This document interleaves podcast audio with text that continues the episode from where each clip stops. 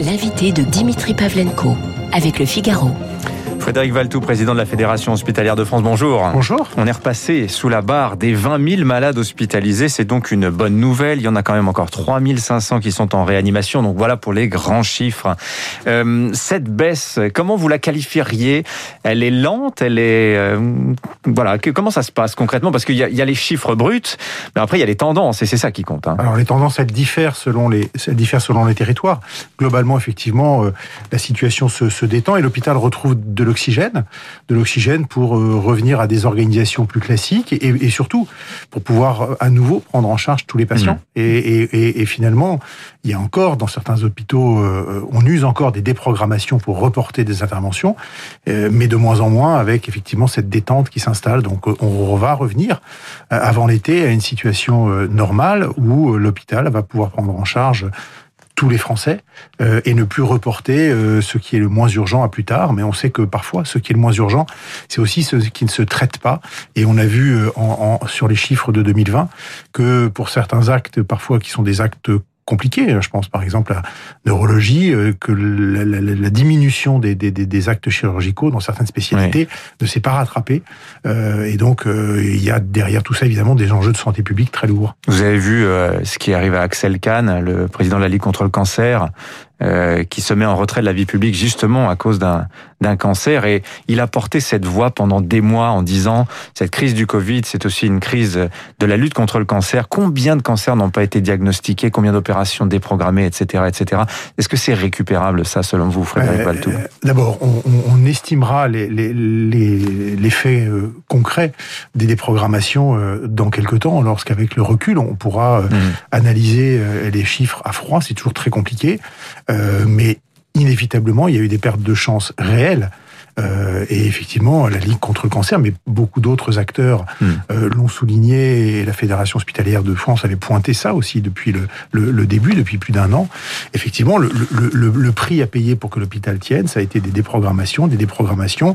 Ça peut être des, effectivement des opérations non urgentes, mais c'est surtout oui. parfois des maladies que l'on détecte plus tard, avec les conséquences que l'on peut imaginer dans certaines pathologies, et notamment pour les cancers. Est-ce que les hôpitaux français ont euh, appris des choses entre la deuxième et la troisième vague. Euh, ceci évidemment avec la crainte qu'il y en ait une quatrième. Alors heureusement, on a des données qui laissent à croire qu'on sera à peu près tranquille cet été. Ça ne préjuge en rien de ce qui pourrait se passer à, la rentrée.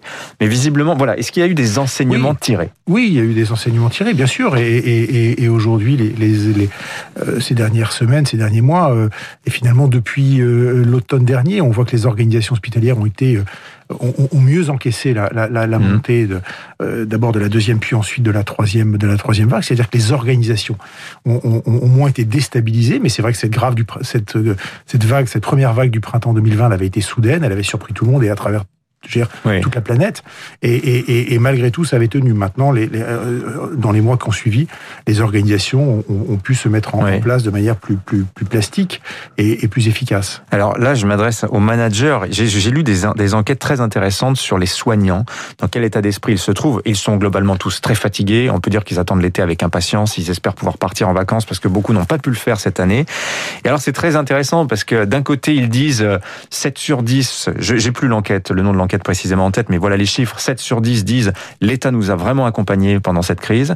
Et vous en avez 4 sur 10 qui disent mais je suis pas certain, moi, d'avoir très envie de continuer dans cette profession, Frédéric Valtou. Alors, il y a quand même un vrai sujet là de management, de gestion mais des ressources humaines. Il faut pas oublier que cette crise est arrivée à, un moment où l'hôpital était déjà en fragilité. Fragilité mmh. après 10 ans d'économie demandée à, à l'hôpital. Fragilité parce que l'hôpital tient, mais dans un système de santé qui coule. Et dans un système de santé qui traverse depuis longtemps une profonde crise. Et, et, et, il suffit de regarder euh, avant la crise déjà l'explosion de la fréquentation aux urgences depuis 15 ans euh, pour voir que effectivement l'hôpital est, est aujourd'hui la variable d'ajustement d'un système qui est profondément en crise.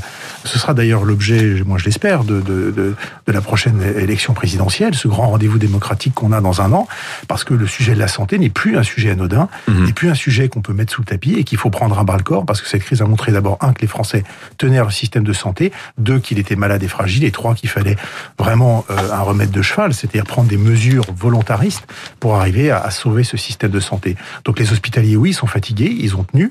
L'été arrive à un moment où effectivement la situation va se détendre, mais on, on l'a rappelé, il y a toutes les autres maladies à, prendre en charge.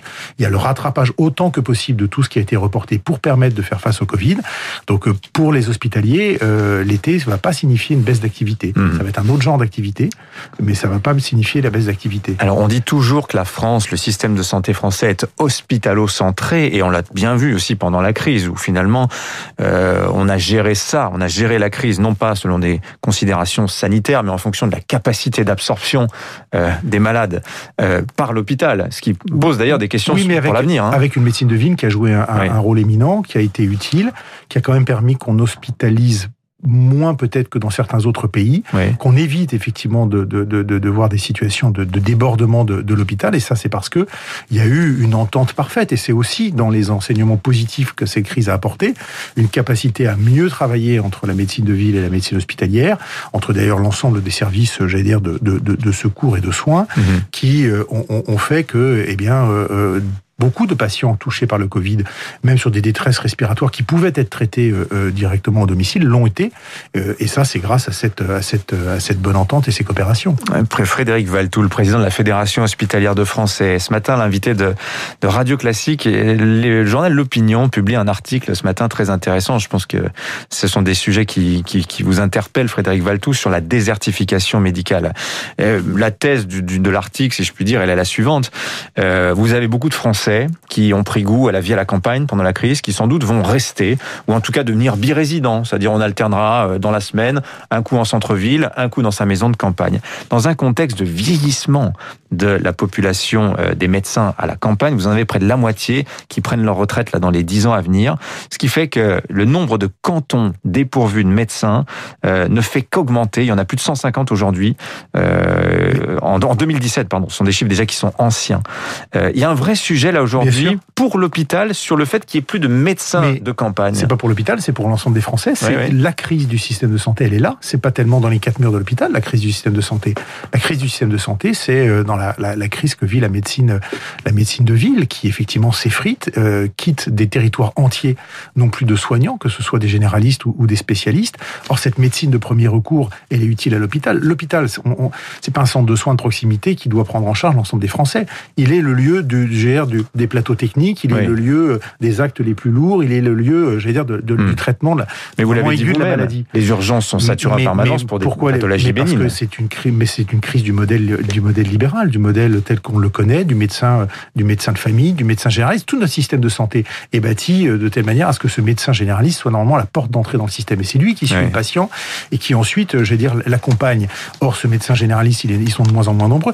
On en a perdu 6000 euh, ces cinq, ces, ces, ces dix dernières années. On va en perdre 6 000 encore des médecins généralistes ces cinq prochaines années. Donc, le, président du syndicat médico-français, Jean-Paul Ortiz, il dit les maires doivent abandonner l'idée d'avoir un médecin au pied de chaque clocher. Mais c'est pas les maires qui souhaitent ça, ce sont les gens Mais bien sûr, qui vivent dans ces villages. Et, ils ont raison. Euh, et, ça, ça sera euh, quand je disais que quand je parlais de l'élection présidentielle de 2022, ça sera un des sujets sur lesquels évidemment tous les candidats vont être attendus. C'est-à-dire comment vous allez nous garantir et, permettre de revivifier un système de santé qui, au plus près de, de, de, de mhm. chez chacun d'entre nous, c'est-à-dire euh, dans les villes, euh, euh, voilà, est en train de, de, de s'effriter, disparaître, parce que l'hôpital est une solution temporaire, parce que effectivement c'est sa mission d'accueillir tout le monde, mais mhm.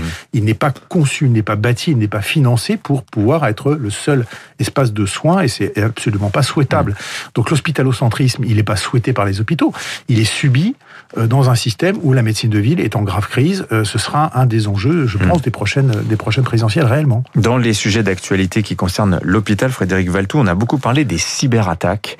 Est-ce que ça s'est calmé puisqu'il y a eu une espèce de vague ciblant une série d'hôpitaux janvier-février? On en parle un petit peu moins aujourd'hui. Est-ce que ça continue ou est-ce que c'est le signe bah, que vous vous êtes renforcé sur ce plan-là?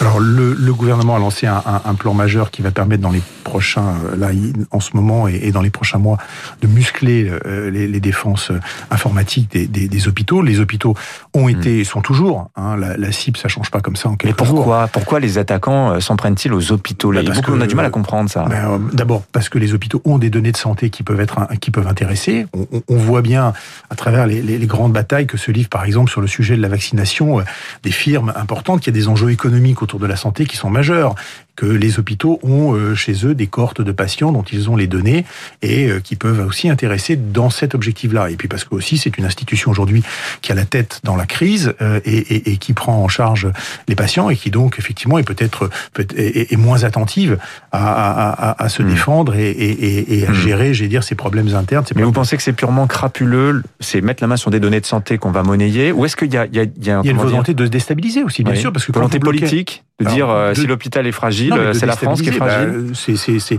on, on, vient c'est du rançonnage. Enfin, on vient rançonner c'est des institutions. Donc on, on rançonne d'autant plus facilement que vous bloquez un hôpital, vous vous vous, vous empêchez d'avoir accès au, au, au, dossier des patients, vous, vous bloquez le fonctionnement des services, vous bloquez le fonctionnement au quotidien d'un hôpital, vous gênez tout le monde. Évidemment, euh, les hospitaliers, ils, ils, ont envie que, que les choses reviennent. Je, donc euh, peut-être que certains imaginent qu'ils sont plus, plus, plus prompts à payer des, des rançons mmh. lorsqu'il y a des situations comme ça. Bon, voilà, donc ça, c'est, on, on est dans le grand banditisme, point. Bon, écoutez, en tout cas, merci pour la conversation, Frédéric Valtou, le président de la Fédération hospitalière de France. Je retiens quand même ce message. Ça se détend, ça va un peu mieux à l'hôpital. On a souffert. On va encore avoir un été compliqué parce qu'il y a beaucoup de boulot à rattraper.